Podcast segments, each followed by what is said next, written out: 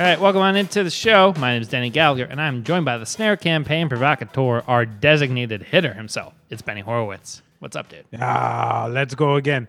Danny, did you like my write up in Spin Magazine? I thought this the moment I read it. I was like, oh, you're giving our- friend Jack Curry a run for his money.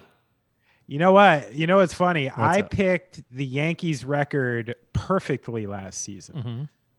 And who is the one person? You know, you expect the aggregators. The aggregators only show up if you fuck up. Like I picked the Yankees record perfectly last season. Did like 10 people show up on Twitter being like, Benny, you nailed it? No, no one knows. the one person who hit me up, Jack Curry, saying, Benny, you nailed it. You nailed it.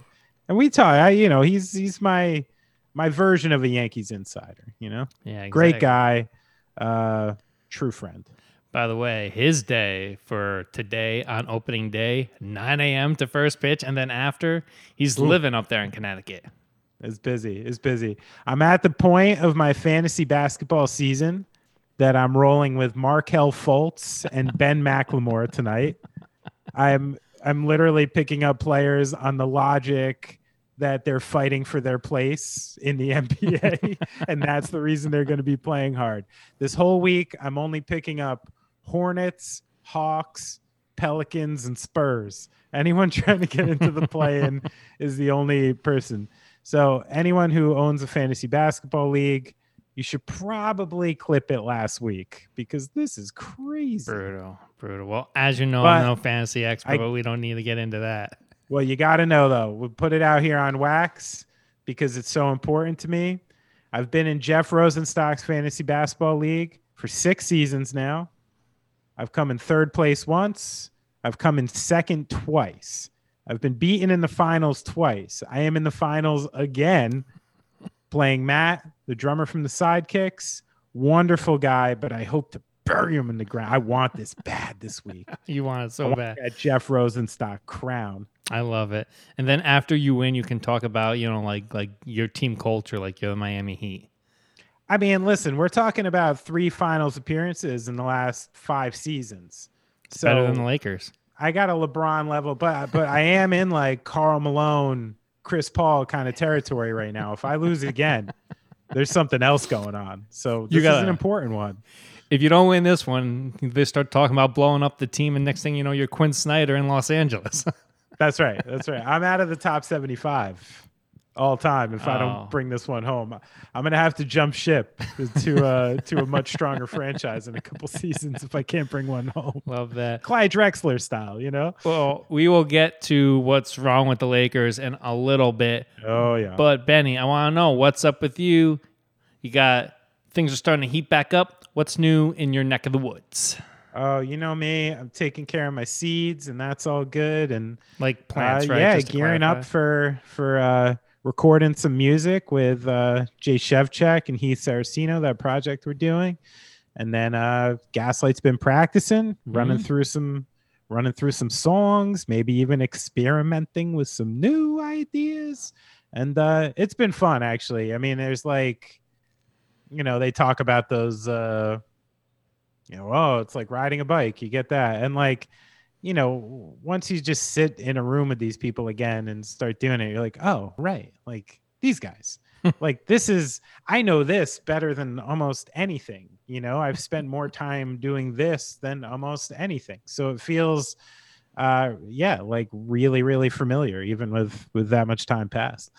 What an open of teases because uh, uh, another band came back in their original form uh, That's this past week, the Red Hot Chili Peppers. We'll get into that in a little bit.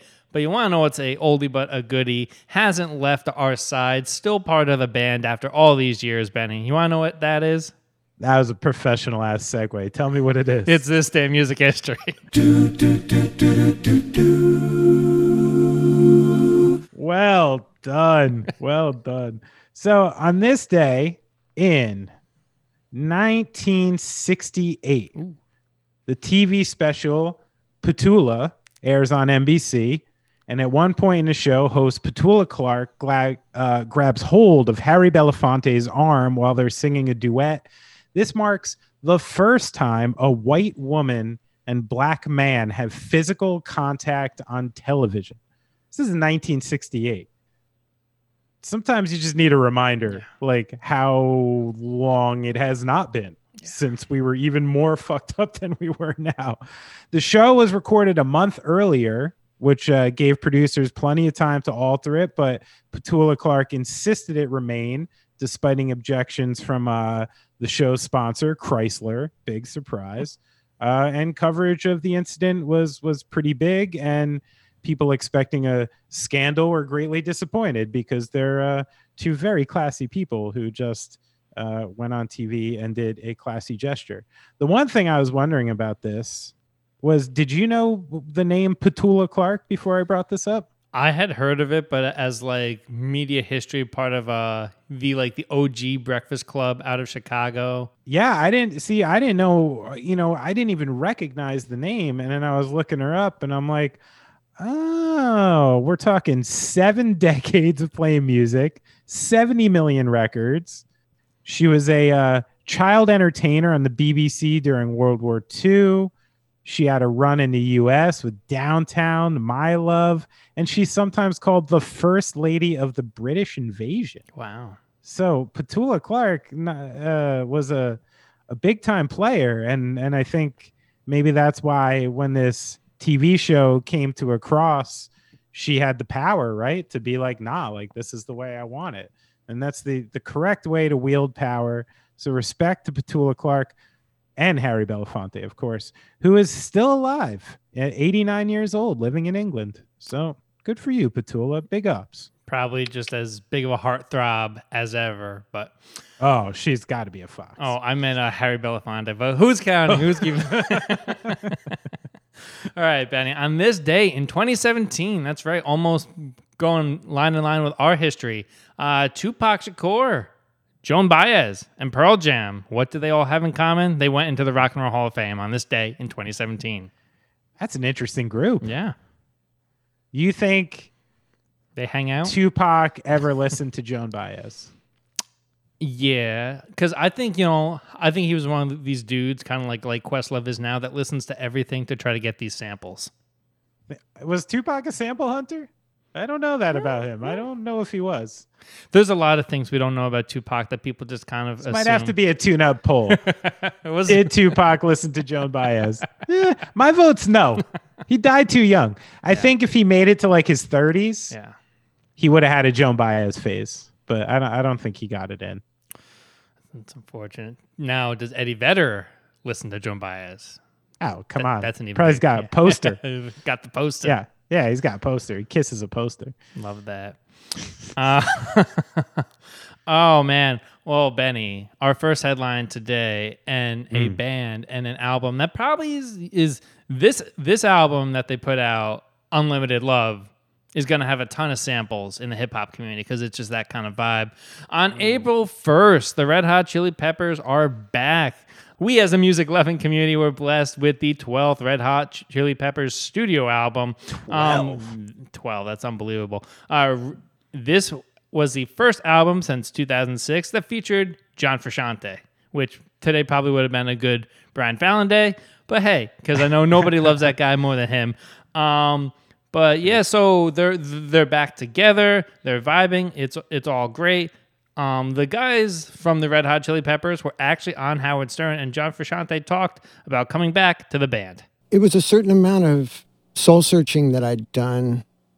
It seemed like I had changed and grown enough as a person to where it felt like it would be a beautiful thing to have another chance to do it right. I felt that way when I rejoined the first time uh, on a personal level and on a musical level. I had some new ideas about where I thought those relationships could go. And it was the same thing this time. I just, I, I was seeing Anthony and Flea and Chad through a different lens than I had seen them through when I quit. Not that either time that I quit that it was specifically anything to do with personal, but you know, having a personal relationship in a band is is a hard thing. You've got to be in sync with four people, working as hard as they work, doing you know going where they go, doing what they do, almost thinking what they think. It's an intense thing to do, you know. And so I've found for myself that that that I've needed a I've needed to clear my head of it and try to figure out who I am as a person. And I really wanted to have that have that closeness and that kind of vulnerable interaction with them again. So that courtesy of Howard Stern on Sirius XM. Um, you know, we've we've uh, we've talked a bunch on the show about band dynamics, but but in your opinion, what is different when original members get back together to create something new out of what's always been?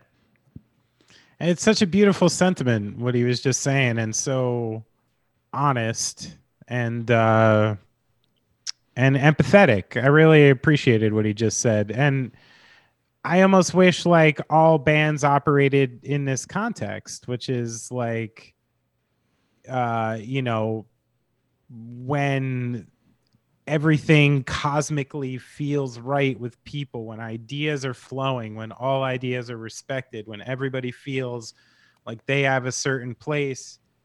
That's one aspect. And then when we decide we have something unique to say, as a band musically, you know, which is also another aspect. And until those things are actually in play, bands probably shouldn't play. But the thing is, like, you know, it's not like you stop playing music and then, oh, back to the office. like, it's your life. So that's when I think bands get stuck in these ruts. And John Frusciante is almost lucky in the way where, like, his band and those guys, the other ones, are damn machine that never stopped and kept this thing going and kept it afloat. And he, you know, because he's so uniquely talented, can kind of pepper himself in when he feels he has that much to give. So you got to give them credit for keeping this whole thing going while that is in play, right? You know, we always look at sports through the music lens and then music through like the sports lens. And I feel like in music, it's way more accepted for a, a, guy to step away for personal reasons, and sometimes it can impact the the culture of of the team and how how that's happening. But the fact that you know they continue to put out, out records, uh, break all sorts of, of streaming records without him, and then he comes back, and you're like, oh, that's the sound. I mean, right. when you miss time from anything, you're gonna be a little rusty, and it just seems like they combined what they were doing with what they used to do, and it really works for right now. It's interesting you say that, but I think the difference in the sports and music dynamic is like, yes, musicians have a closing window for a number of reasons, but it's not the kind of closing window that athletes have. Mm. So I think like, you know, when a musician is like, I'm going to take a year to like sit in an ashram and, you know, in New Delhi and like figure out everything and get spiritually worked up to make new music again. Like, if you're like age 26 prime athlete and you decide to do that that year you know like realistically you're taking out a year from the resume the whole the hall of fame the career the finals you have this like 15 to 20 year window where everything has to happen for you and in music you know you can be neil young you can be chuck berry you can go on stage at 90 years old and still be learning things which so I think that's a big difference there as far as the pressure that an athlete would face, you know? Um, it was funny. We were just talking about the Chili Peppers. As you said, Mr. Brian Fallon is a, a big Frusciante fan and also just a big Chili Peppers fan in general. And like, you know, kind of the way they're presenting themselves is a little bit of a model. You know, we like like what they're doing. It feels right. I see these pictures of them as like old men. They fucking look cool. They're still the chili peppers. They got like their thing. Like it's so specific. No one else can do it. And we were talking about what makes that band special. And it's it's what you mentioned earlier, like the very, very unique components of that band. Cause it's like if you took Chad Smith and Flea separately away from those other two, you know, they're obviously vastly talented guys, but they could be like the best like white funk guys in California and not really have broken into rock, you know what I mean? But then you have John Frusciante like peppering in this like very beautiful ethereal stuff over top. And Kiedis doing what he does. He takes a lot of shit, but like that is the voice of the Chili Peppers. That's the style of the Chili Peppers. No one else can be in it, and no one else can fucking have long ass hair and run shirtless and slow mo during like the under the bridge video. like it's their like whole thing, you know? And I think the Chili Peppers are one of the most shining examples of uh you take away a bunch of these components and put it on their own. I don't know if they're even good, you know, but like you put it into Chili Peppers and it's magnificent. Benny, you know, we always, whenever anybody from New Jersey makes any sort of music news, we talk about it right here. Have and to. New Jersey's own Jack Antonoff has been named Producer of the Year, non classical, at the 2022 Grammys. That's right. We typically do not recognize the Grammys on this program, but when New Jersey does something, we give a tip of the cap. That's Got it. absolutely right. Um, over the course of the past year, he has had quite the year. You want to talk about winning quarantine? I thought I thought we did pretty good. He produced Taylor Swift's Gold Rush, uh, Lana, Lana Del Rey's album, St. Vincent's album, Lorde's album, um, as well as oh yeah, just putting together his own album for Bleachers and going out on tour and absolutely crushing it. So, Benny, we have this sports Mount Rushmore conversation. We have this New Jersey Mount Rushmore conversation. I'm not saying he's there, but is Jack climbing his way up the New Jersey music Mount Rushmore? Yeah, sure. I mean, this is a this is a thing of note. You know what I mean? Like this is a big effing deal. I think the only thing that would go against him in the Mount Rushmore thing is that he's winning these awards as a producer and stuff like that. And it takes a lot and a long career and a lot of these albums to get on a Mount Rushmore as a producer. You know, so I feel like he's going to have to continue his also musical career and maybe, you know, cement a couple more more hits and more collabs and things like that, but sure, I mean this is a really big deal and and if I'm not mistaken, isn't he's he's like a Morris County kid or something? I believe my wife knows someone who dated him back in the day. Like he's he's a proper local and he came from the thing. So much respect to uh to Jack Antonoff. You know what this made me think about though? What? was like just the Jersey thing, right? Like it's not a big place, Mm. small place actually. You know, like it takes you two days to drive through Texas. It takes either two or three hours either way to drive through New Jersey. You know, and but there's such a rich tapestry of people who have come out of here, and and again, like Jack's another example. And I was trying to think of it. You know, there a lot of people have reasons and geographically it has a lot to do with it culturally it has a lot of that but what is it about jersey that uh creates the why not me mentality Is this You know? rhetorical or no i'm asking you I think like what is it about new jersey that creates the oh that person did it? Yeah. Like i could do it Ye- too. Why not? You know what it is, and I, I know that this sounds like cliche or, or, or maybe phony, but when you're just out here looking at, at the skyline and you you know people every day that are like even if they're not in like entertainment they're going into New York they're doing the thing. You have CEOs that live here you, but they're but they're also living right next to like people that work at like the bagel shop and like everything like that so it's like I feel like in in a, a lot of places it's like there's a and don't don't get me wrong, there's a lot of separation in like New Jersey, but I think it's like you can be like, oh, like this person lived right there. I mean, it, Mm-hmm. it, it it's kind of the same reason why I'm like, oh, like this person made a movie. I can effing do that. Like like I like Yeah, I, I've got? I've got a similar experience. Like like why Right. not me? And kind of the probably the same reason that you went to music. You're like, oh, all these guys doing it. I'm way better drummer than these people. So there's just like a confidence. or just a, like a, and I, I think when you get a area that has mostly been immigrants and you get second, third generation, you're like that thing that they did was way harder than anything I have to deal with. Oh, that's interesting. I think some of the post-revolutionary war crowd may uh, may resent what you just said, but no, it's true. um, yeah, yeah. I guess it's uh, most people fake it till they make it anyway. Jersey just just just knows how to put that foot forward. You know. without the bullshit. oh man, well, you want to talk about somebody faking it? Talk about bullshit. Well, bullshit. Yeah, exactly. I missed it right there. Uh, Benny, let's talk about Kanye West because, you know, we had two very uplifting stories and then we got to talk about Ye a little bit. And Kanye West pulled out of Coachella to be, he, he was scheduled to be a headliner. He's been since replaced by The Weeknd and Swedish House Mafia.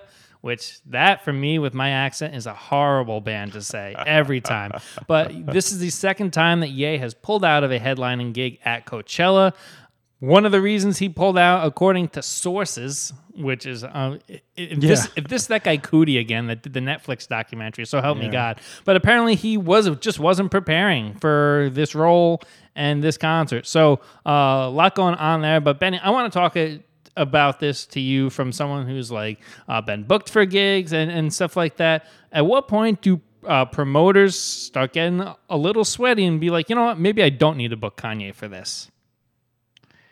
I mean, now, I guess. I mean, that's the thing on the back end of this and on the business end of this, there has to be guarantees for both sides to not get totally screwed. And that's probably contingent on this happening. But, uh, you know, I've talked about it before on the show, talk about it now. There is a usually a, a very large transfer of money uh, uh, well prior to a show taking place. You know, it's the same as like uh, when a football player signs his contract and he gets his guaranteed money, then he starts getting his year to year.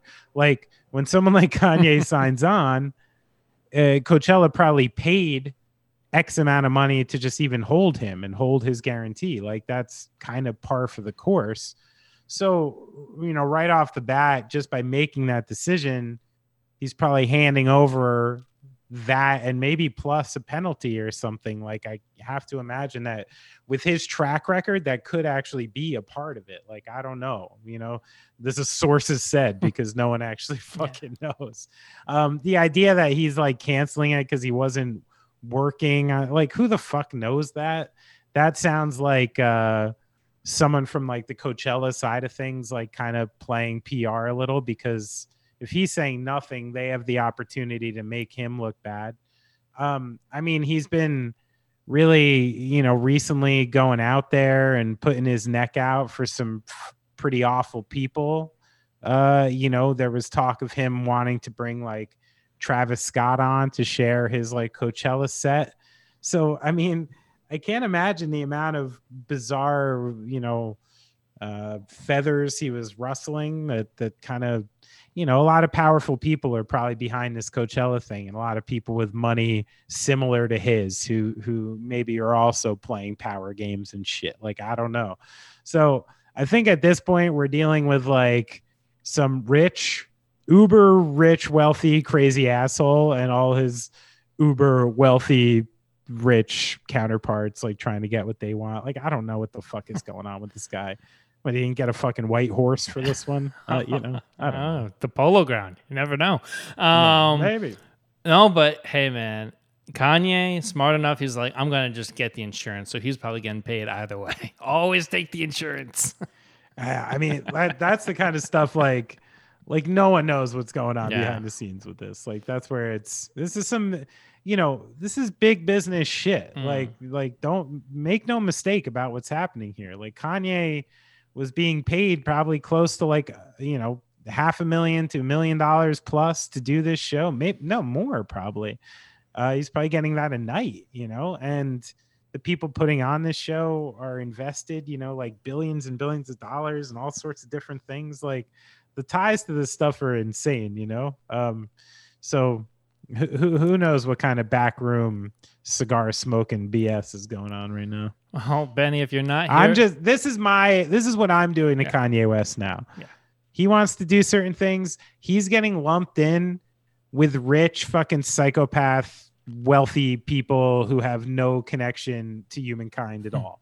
I don't give a shit about his music. I don't give a shit about his shows. He is lumped into that category now. Good for you, Hmm. Kanye. You're you're Jeff Bezos in my mind. Oh, Benny, if, if if you did not come here today for uh, rich backroom deal talks, just wait till we get to Phil Mickelson. Anyway, but that's not yet.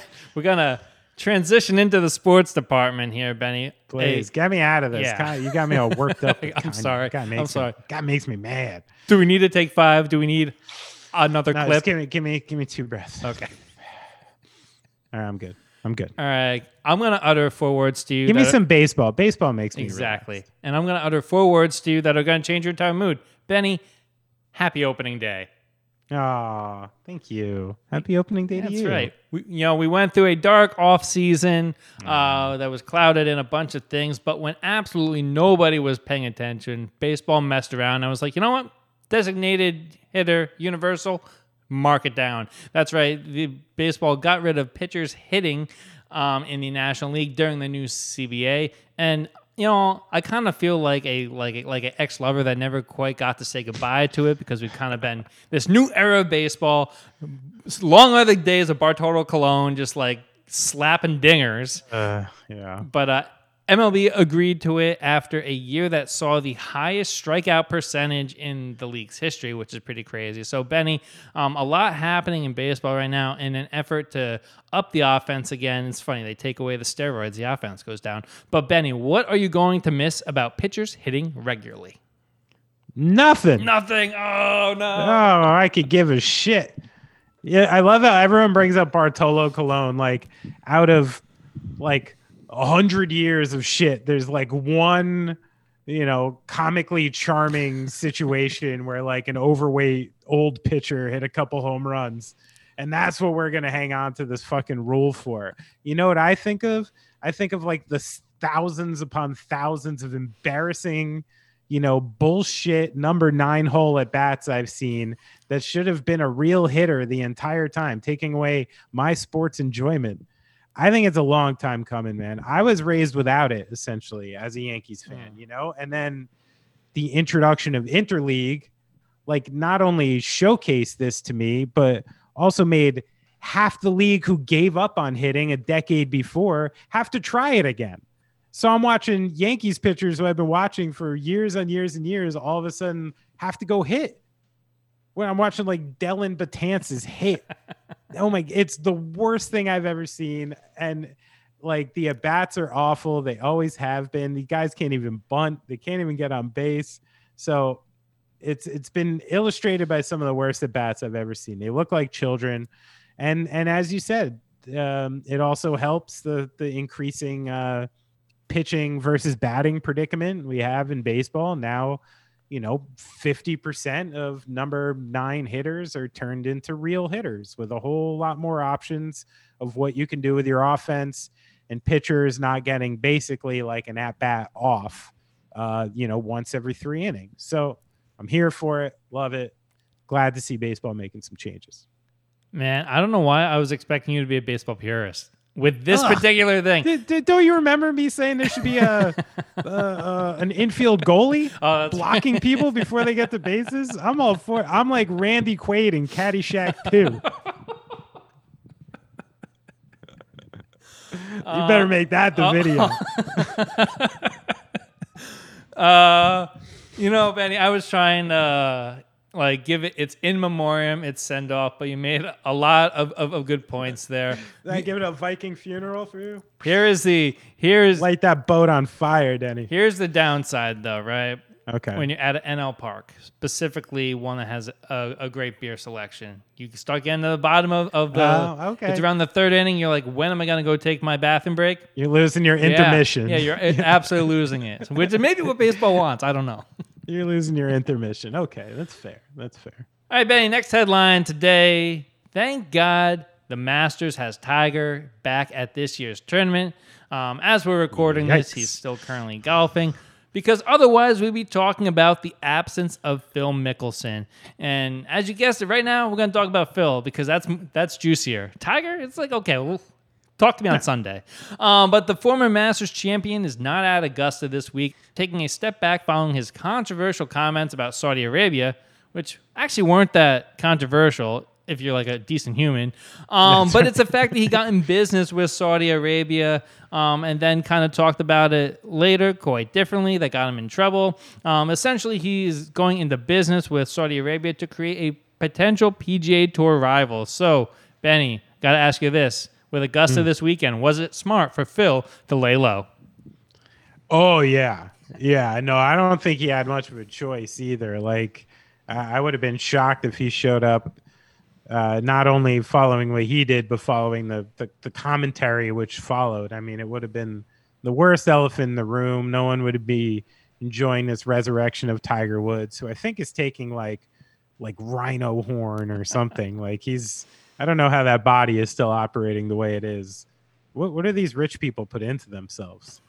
Yeah, guys You're like me or like you, I we'd be we'd be crawling around if we had the injuries that Tiger Woods had. But this was like a really crazy story. I mean, you know, the idea that the Saudi Arabia and the Saudi Golf League existed, like, you know, they've been playing tournaments over there for a long time. Uh, you know, athletes and the leagues that represent them and their sponsors have been turning a blind eye to local atrocities time and time and time and time again to make money. Sports washing happens like constantly. Um, so, it, you know, the fact that a sports league was going over to do something with Saudi Arabia was not unique, but the person like spearheading it, trying to get players to come over, giving Saudi Arabia their like piece of shit receipt list in an interview and and and essentially like making himself look like one of the biggest pieces of shit on earth because he was saying, yeah, Saudi Arabia does this, does this, does this. They just executed 80 people for some awful things, but I don't care. It's more important to me to use this as leverage to the PGA, which is essentially what he said. So it's kind of horrifying on a human level and a sociological level, like the kinds of things he was uh, willing to pander to or ignore in order to get what he wanted. But you know what the sad fallout of all of this is? What? He kind of got what he wanted. How? So this is where I'm like terrified about this year, you know, like like we all hated Kyrie Irving for like 6 months. He got everything he wanted. Like like Phil Mickelson does this, he's completely lambasted. One of the reasons he did it was cuz he was asking for you know th- these other players were were really excited about a shorter schedule, right? Like like we only get to go to this many tournaments and make this much money when when the tour makes us do this stuff normally and that was something golfers were asking for they were asking for that pace of play stuff where where every you know golfer starts on a different hole of the course and the whole thing is over quicker. They were asking they were doing a team format where they were putting golfers together and doing things as teams. And all of these things they were trying to like push into the PGA and it wasn't happening. Now it kind of is and they're starting to get warmer to it. So like the threat of all this happening and him doing it did create some change in the PGA so again bad behavior is uh, kind of rewarded you know See, I kind of have a different view on, on this. So he was asked by the reporter, right, about the whole thing. And we always talk about how athletes are just giving us like a line of bullshit. I don't think this was Phil being like, okay, you can debate getting into business with Saudi Arabia, right? I think he was just being like unscripted and not on a PR leash and it bit him because he was saying everything that was on, on his mind and normally we would celebrate that. It's and, and I mean, yeah, and I guess the thing in this case is like he didn't say anything that wasn't true. right.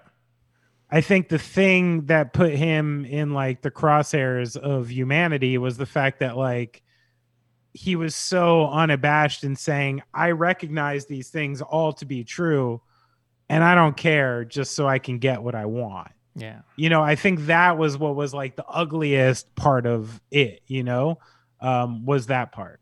But you're right in a way. I mean, like, uh, would LeBron James ever dare like going into China and saying way? yeah yeah no he wouldn't You know, like, no, no, no, you're probably right. Like, so I guess there's some element to, element of truth to that. the stones of taking their money saying hey you guys are, are fucked up but they actually need you because you're one of the biggest names on the tour i i, I think it's pretty cool you still have blood Saudi money Arabia might get might, might get your ass beheaded though. well russian roulette benny saudi saudi arabian roulette you never know Life is the game, baby. Life is the game. oh man Saudi Arabian roulette. Yikes. It's better than qatar roulette You're talking about people's heads. We're talking about people's heads. This is bad. Oh, it's bad. It's bad. Oh man, just a complete sidebar. Benny, we're, we're gonna have the same conversation when it comes to this World Cup in in Qatar, oh, Qatar, however yeah, you say that. Because I watched that draw for Team USA the other day because I had to. Oh my gosh, Idris Elba right there in the middle of all of the Qatari propaganda. Let me let me tell you two places they don't like Jews. Both Qatar and Saudi places. Yeah, Arabia. exactly. Oh my god. All right. All right. Well.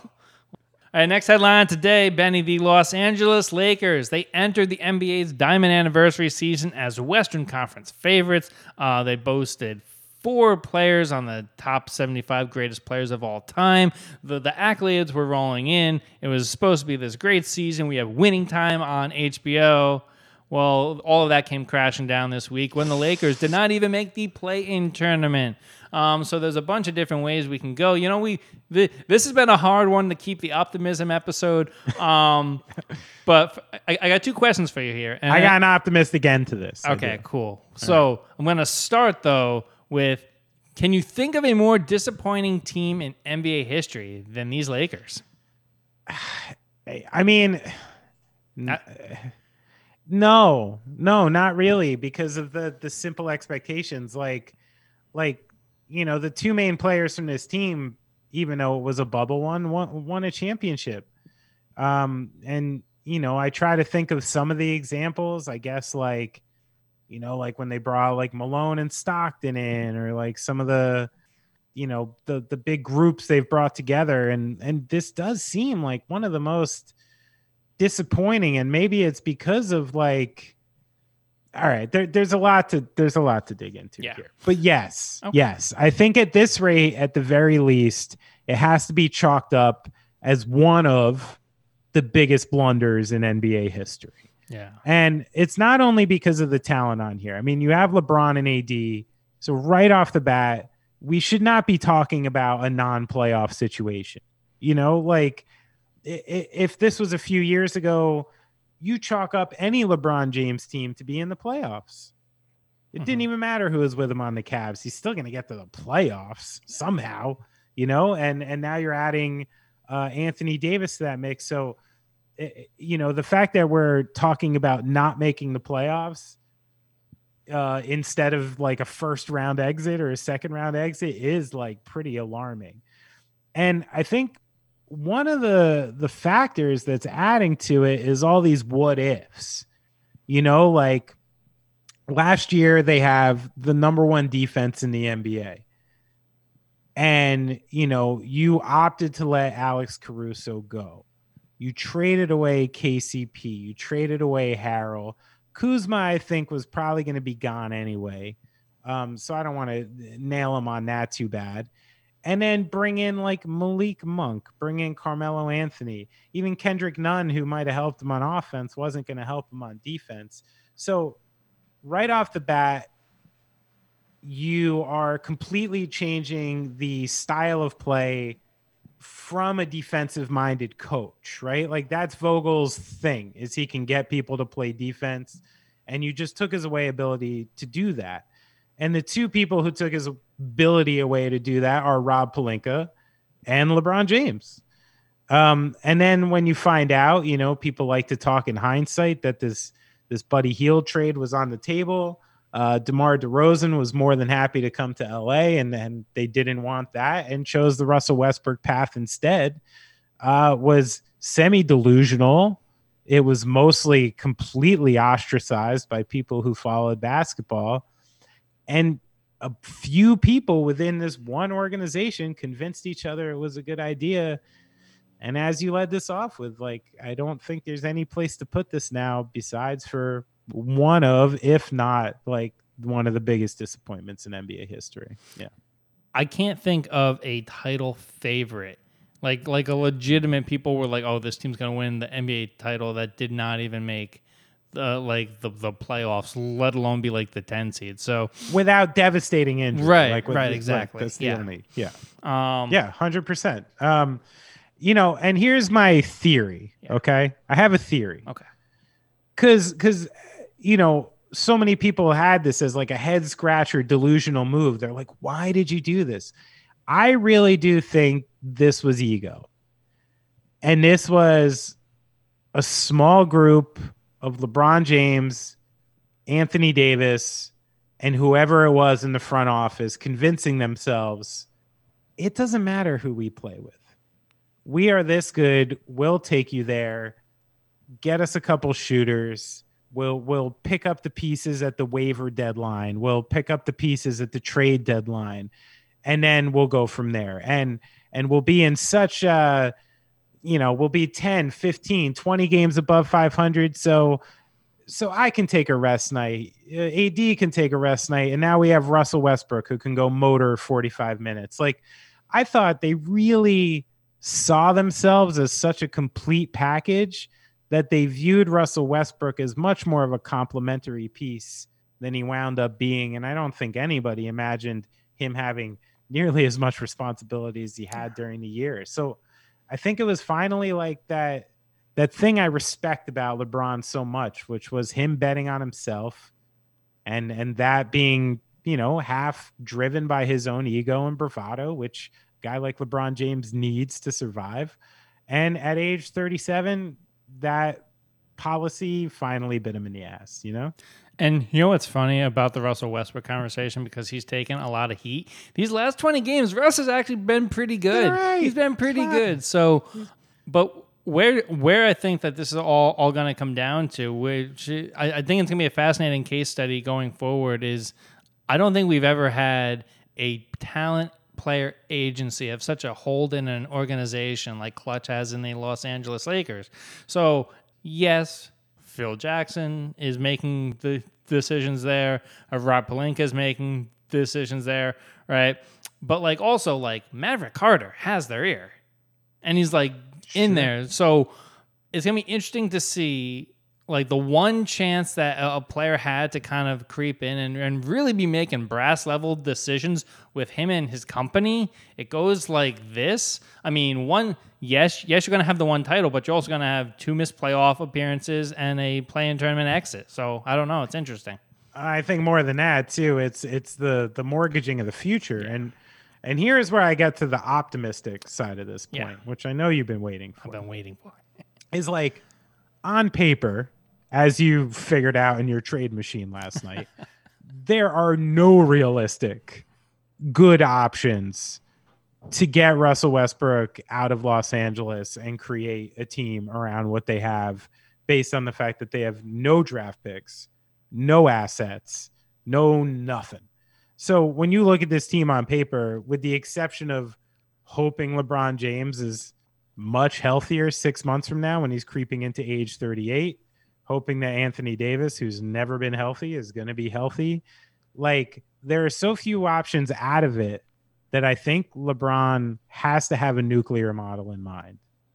And I believe the nuclear model has to do with him personally ousting Rob Pelinka, putting himself in that seat, and somehow in the course of next season to the season after, working his way into the Lakers front office in some way, in a GM type capacity, half player, half GM, something.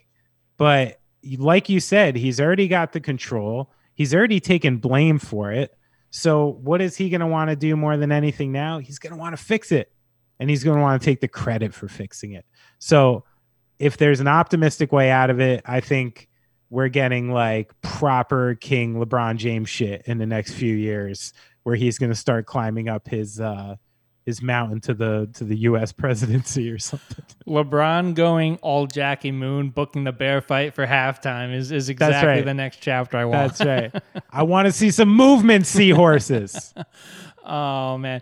But let's so we you know we we, we talked about the negative. Benny, because this is a problem and solution podcast. We state the problems, we talk about the problems, but we also come up with solutions.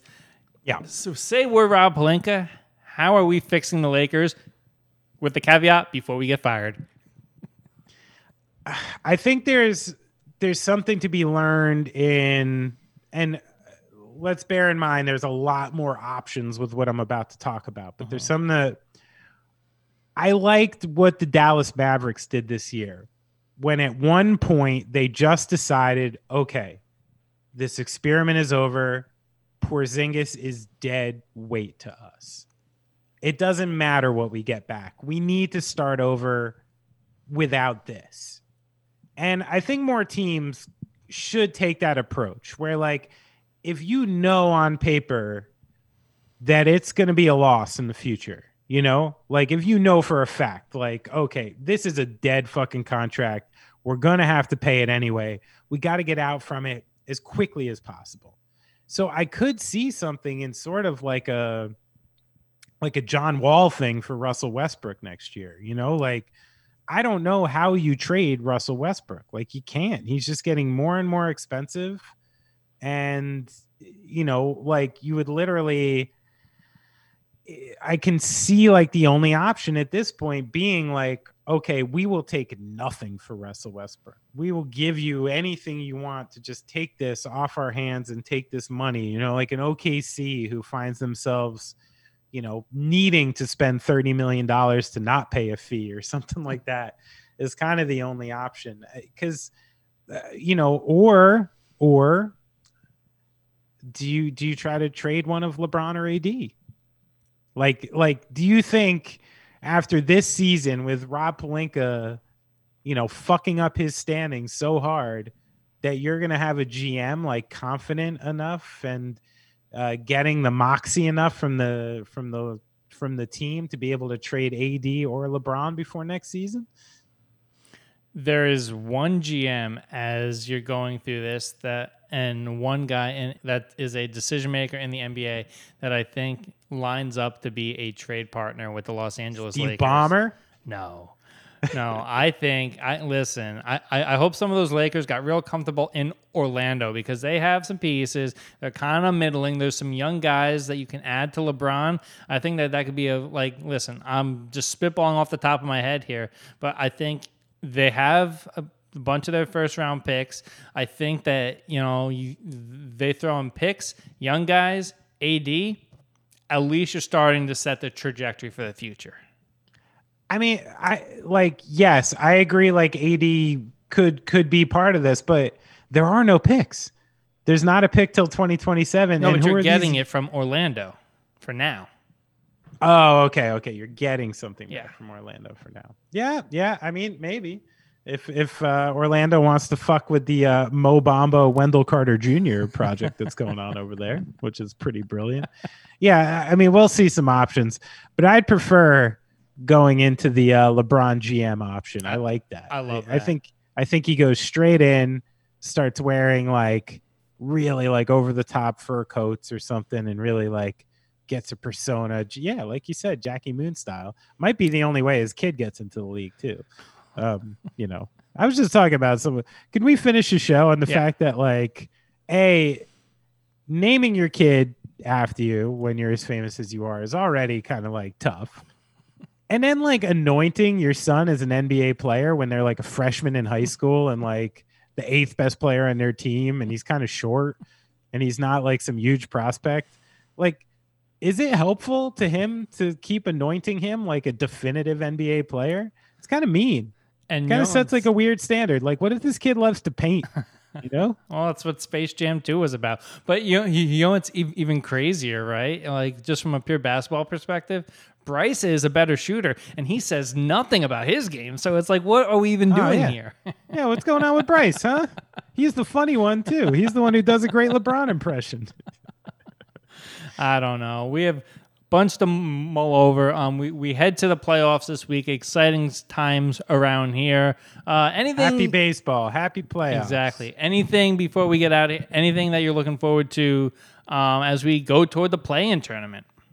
You know what I'm go- I'm looking forward to, Denny? What? Is I'm looking forward to taking the crown in Jeff Rosenstock's fantasy league. Matt, you're going down. I got two nights of Ben McLemore coming at you. You're through. It all comes full circle here on the Tune Up. Plenty of ways to get in contact with the show. You can email us at the tune up podcast at gmail.com. Two P's in there. If you want to follow us on all the social platforms, it is the Tune Up HQ on Twitter, Instagram, and TikTok. Uh, if you want to follow the big man, he is at Benny Horowitz1. Number one in your mind, number one in your heart, number one on Twitter. I am at Denny underscore Gallagher as well. So, Benny, you got anything else? ELE, baby. Everybody love everybody. The show has ended. The Lakers season's over. Go in peace. You've been listening to the Tune Up.